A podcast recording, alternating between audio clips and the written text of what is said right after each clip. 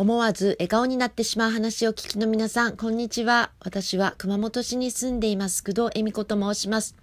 今日は梅雨でジメジメしているのに、心は晴れ晴れした話のお話をさせていただきます。私の父は今83歳です。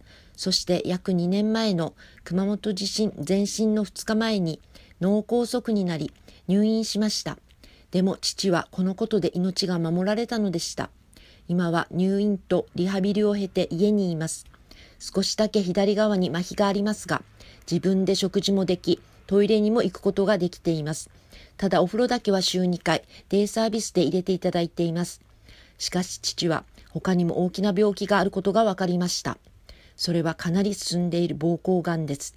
それと肺気腫、認知症も出てきています。ですから手術などもできず、急変したら特別な病院に入院できるように手続きはしてあります。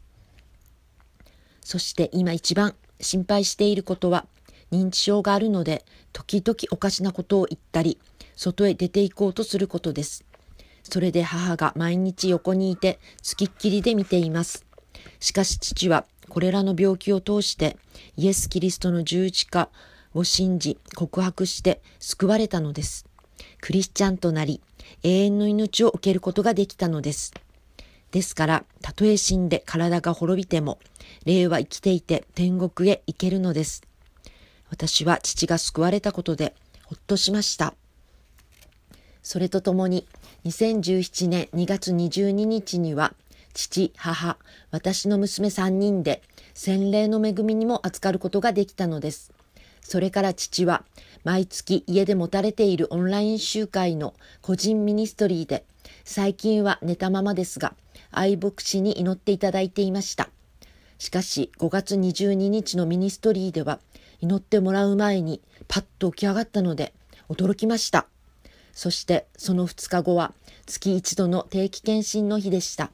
父は歩くと呼吸が苦しくなるので病院に着くとすぐ車椅子に乗せるのです。もう梅雨に入りそうなので、この時は特に雨が降らないように祈っていきました。見事に、その日は晴れて暑いぐらいでした。また、その日は人が多くて、駐車場もやっと1台分空いている状態でした。神様に心から感謝しました。案の定、かなり待たされました。この日は半年ぶりの血液検査もありました。かなり待ちましたが、父はおとなしく待つことができたのです。そして呼ばれて先生のお話を聞きました。呼吸器科は問題なくすぐ終わりました。内科では歩いたり手の動き、力などを調べられました。しかし全く衰えていませんでした。また血液検査の結果も半年前と変わらず、ほとんどが正常値の中にあり、何の問題もありませんでした。神様の守りの凄さに驚きました。また、すべてを終えて外に出ると、今まで見てきた中で一番はっきりくっきりとした降臨が青空の中に出ていました。しかも病院の真上にあるように見えて、本当に感動しました。私は嬉しくて、心が晴れ晴れして家に帰ることができました。本当に神様の恵みと祝福は尽きないということをさらに思わされた日となりました。すべての栄光を神様にお返しいたします。これで梅雨でジメジメしているのに心は晴れ晴れした話を終わらせていただきます。最後まで聞いてくださりありがとうございました。